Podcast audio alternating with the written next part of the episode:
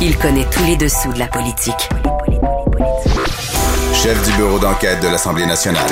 Antoine Robitaille. Là-haut sur la colline. Là-haut sur la colline. Cube Radio. Bon mardi à tous. Aujourd'hui à l'émission, on essaie de comprendre pourquoi Christine Saint-Pierre, députée libérale de l'Acadie, est si farouchement opposée à la vente de la maison Chevalier, une maison patrimoniale dans le quartier Petit Champlain à Québec. On l'interroge aussi sur le climat actuel, pourri au caucus libéral, et elle confie avoir été ébranlée par un témoignage au sujet du comportement de son ancienne collègue Marie Montpetit. Mais d'abord, mais d'abord, c'est l'heure de notre rencontre quotidienne avec Rémi Nadeau. Cube Radio. Les rencontres de l'heure. Rémi Nadeau et Antoine Robitaille. La rencontre Nadeau-Robitaille.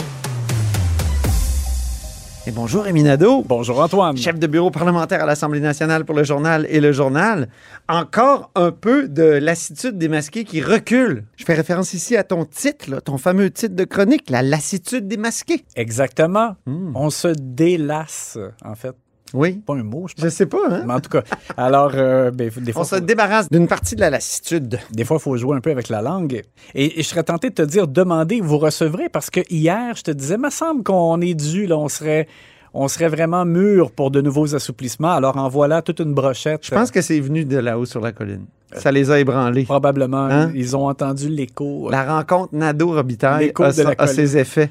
Alors, euh, bref, beaucoup de bonnes nouvelles pour beaucoup de monde. Euh, D'abord, euh, la fin du port du masque obligatoire dans les classes au secondaire. Alors, euh, les jeunes adolescents devront mettre le masque dans, dans le transport en, en autobus et dans les corridors, dans les aires communes, mais au moins à l'intérieur euh, de la classe, lorsqu'ils sont euh, en place, là, pourront retirer le masque. Ça enlève vraiment un irritant euh, important. Euh, ça aide à la socialisation euh, aussi. Euh, ensuite, la fin du registre imposé aux bars et restaurants, c'était notamment un irritant à un point tel que je me suis frappé le nez à une couple de reprises dans des restaurations rapides ou des comptoirs lunch qui disaient maintenant, nous, on fait que des commandes pour apporter parce que juste le fait de de tenir le registre, de devoir rentrer le nom de tout le monde, puis tout ça, il n'y avait pas d'employé pour le faire. Alors ça, c'est aussi un changement important. L'autre chose, euh, le retour euh, du plancher de danse, mais avec un masque. Alors dans les, les bars, on pourra danser, on pourra chanter, il y aura du karaoké aussi à partir du tout ça à partir du 15 novembre, Euh, et on pourra être debout dans les salles de spectacle. Ça avait fait beaucoup réagir. Euh, tu te rappelles qu'on avait parlé du, du show de Enrique Iglesias, notamment là, au Centre Bell, puis les gens disaient mais comment ça se fait que le monde danse debout Euh, Alors J'ai bien aimé la question. Pourquoi continuer de limiter à 10 personnes les réunions à l'intérieur des, des maisons? Ça c'est sûr. À chaque pas. À chaque fois, Dr. Arruda ça fait poser cette question-là, et je suis d'accord aussi là, que ça commence à faire euh, bizarre qu'on puisse être euh, rassemblé au- autant de personnes dans des lieux publics et euh, limité à 10 dans une maison. Dr. Arruda dit, bon, on fait toujours ça, on, euh, on- on- on donne un peu d'oxygène, on regarde après ça qu'est-ce que ça donne. Dans les maisons, c'est pas pareil parce que la- les contacts durent plus longtemps. Euh, bon, alors malheureusement, pour ça, il faut encore patienter. Je te dirais, là, mon petit doigt me dit qu'on cherche à ne pas l'échapper avant Noël. Ouais. Qu'on cherche comme à, à- à garder un peu le couvercle sur la marmite assez serré. À Noël, on va lever le couvercle. Ben, pour créer, c'est ça, des conditions favorables à ce qu'on puisse lever un peu pour Noël. Mais bon, autre élément important, c'est le fait que euh, c'est la fin de la consigne du télétravail là, obligatoire. Donc, même les fonctionnaires, par exemple, pourront recommencer euh, graduellement donc à, aller euh, au bureau. Et euh, pour les centres de ski, quelle bonne nouvelle pour euh, un skieur comme moi. Mais pour l'Assemblée nationale, ça va être toujours l'état d'urgence.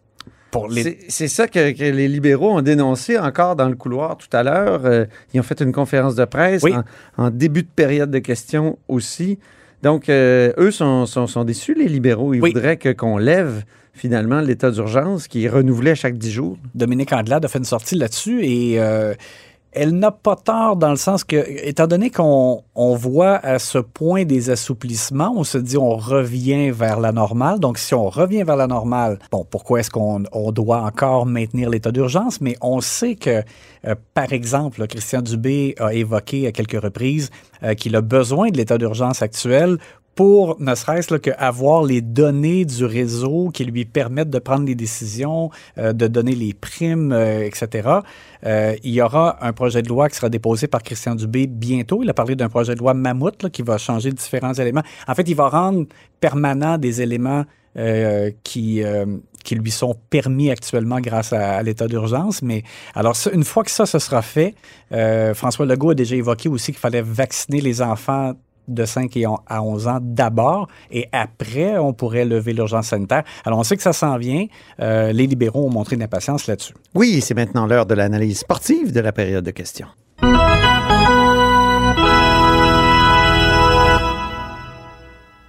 Période de questions qui a été marquée par le retour du choc euh, Marois Risky, Jean-François Roberge. Oui, sur la question du plomb dans l'eau. Alors, il y a, le gouvernement, dans le fond, a, a révélé euh, le, le nombre d'écoles où euh, il y avait problématique dans le, le taux de, de plomb dans, dans l'eau qui est bu par nos enfants. Et euh, Marois Risky euh, soulève le fait qu'il y a une problématique avec la façon de tester euh, les installations dans les écoles. Euh, Sa question récurrente, c'était allez-vous refaire les tests, allez-vous refaire les tests parce que, et c'était un peu le piège que a tendu à Jean-François Roberge, c'est Michel Prévost, une experte mondiale reconnue de l'eau potable, une universitaire, a dit que c'était pas suffisant. Ouais. Mais euh, c'est drôle parce que pendant deux réponses, Jean-François Roberge disait que Michel Prévost, c'était une femme extraordinaire. qui avait Donc, Oui, c'est ça. encore une fois, Marois Risky avait posé un petit piège au ministre. C'est ça, parce que fort possiblement que donc on sous-estime la problématique. Euh, le gouvernement là, se targue d'avoir apporté les correctifs là où les, les tests ont montré une problématique. Sauf que si le test euh, est Problématique qui- que les libéraux avaient complètement ignorée, selon euh, M. Oui. Roberge. Oui, effectivement. Mais là, effectivement, c'est que si le, le- le- le test utilisé euh, est pas la, la bonne méthode à appliquer, ben là, ça fait en sorte que possiblement qu'on sous-estime. Alors, on va entendre un extrait de, Oui, de cette de la échange. réponse de, de Jean-François Roberge à Marois Risky. En citant simplement deux mots d'une déclaration de Mme Prévost, je pense que ma collègue démontre euh, qu'elle trop souvent incarne la quintessence de la mauvaise foi. Et elle l'a démontré encore aujourd'hui. Ah, C'est déplorable. Monsieur le leader de position officielle, Si on prêtait des intentions, M. le Président, il sait qu'il ne peut pas faire ça. Évidemment, ces propos-là ont été jugés anti-parlementaires. Il y en a eu beaucoup, d'ailleurs, aujourd'hui, des propos anti-parlementaires. Il y a François Bonnardel aussi qui en a tenu. Oui, ben, et, et j'ai trouvé ça vraiment savoureux parce que le gouvernement est attaqué de toutes parts sur la question du troisième lien, alors que se tient la COP 26 et que François Legault est à Glasgow. Et euh, il y a sept experts de l'Université Laval qui ont signé une lettre dans le Journal de Québec dans laquelle ils dénoncent les propos de François Bonnardel et Jonathan Julien, qui ont dit que les opposants mentent effrontément sur l'impact environnemental du troisième lien parce que euh, à partir de 2035, il y a une majorité de véhicules qui vont passer dans le tunnel qui seront des véhicules électriques, etc. Et ça a été donc un, un, une- un- élément sur lequel euh, Québec solidaire notamment a tablé pour attaquer le gouvernement. Donc, Catherine Dorion est allée très fort au Salon Bleu, encore contre François Bonnardel. Et François Bonnardel, dans sa réponse, dit que euh, Québec solidaire carbure au mensonge. Hum, c'est pas rien. Ben, puis là, on se pose la question, si tu carbu- carbures au mensonge, est-ce que ça produit des GES? Donc, QS produirait des GES. C'est ça, possiblement. Alors, Mais j'ai euh, bien aimé que Mme Dorion pose une question simple. Hein? Je sais pas si tu as entendu. ouais, elle a presque mais- pas fait de théâtre. hein. Elle a fait du théâtre au Un début, petit là, peu, comme ouais, d'habitude. mais- bon, euh, ça, ça- ça apporte beaucoup de distorsion dans le message. Mm. Mais tout d'un coup, elle s'est ramassée, puis elle a dit Le troisième lien est-il en phase avec les objectifs verts du Québec? c'est tout. Ouais. Des fois, c'est bon, là. Ben, effectivement. Parce que sinon, si, si, si on se met à, à faire des, des- des questions avec toutes sortes de simagrées, ben, ça, ça donne l'occasion à celui qui répond de, de- de prendre ce qu'il veut là-dedans. Oui, oui, de, de dissoudre euh, l'élément qui aurait été le plus euh, choc. Souvenons-nous de la question euh, acérée que Michel Pépin, feu Michel Pépin, avait posée à Jean Charest. Avez-vous lu Oui. le rapport? C'est ça, exactement. C'était le rapport. C'était le rapport du Chêneau. C'était formidable. Ouais. Jean Charest avait été obligé de dire J'ai pas lu le rapport. C'est ça. Question, question Au courte. complet. Question courte, mais qui était nécessaire. Il n'y a rien comme les questions courtes. Exact. Alors, euh, encore une fois, donc le gouvernement plutôt embourbé. Benoît Charette, euh, dans les corridors, a parlé aussi du BAP en disant que le, le- le- même si un- le, le BAP ne serait pas favorable au troisième lien, le troisième lien va se faire quand même. Il a dit ça? Oui, oui, effectivement, parce qu'il dit on, le BAP permettra d'améliorer le projet, mais le projet va se faire. Alors, euh, on se rappelle, mais remarque que toujours, le, le- le BAP, c'est pas le BAP qui décide. Je sais. Mais C'est pas exécutoire. c'est ça, mais ça fait quand même drôle. La preuve, le tramway.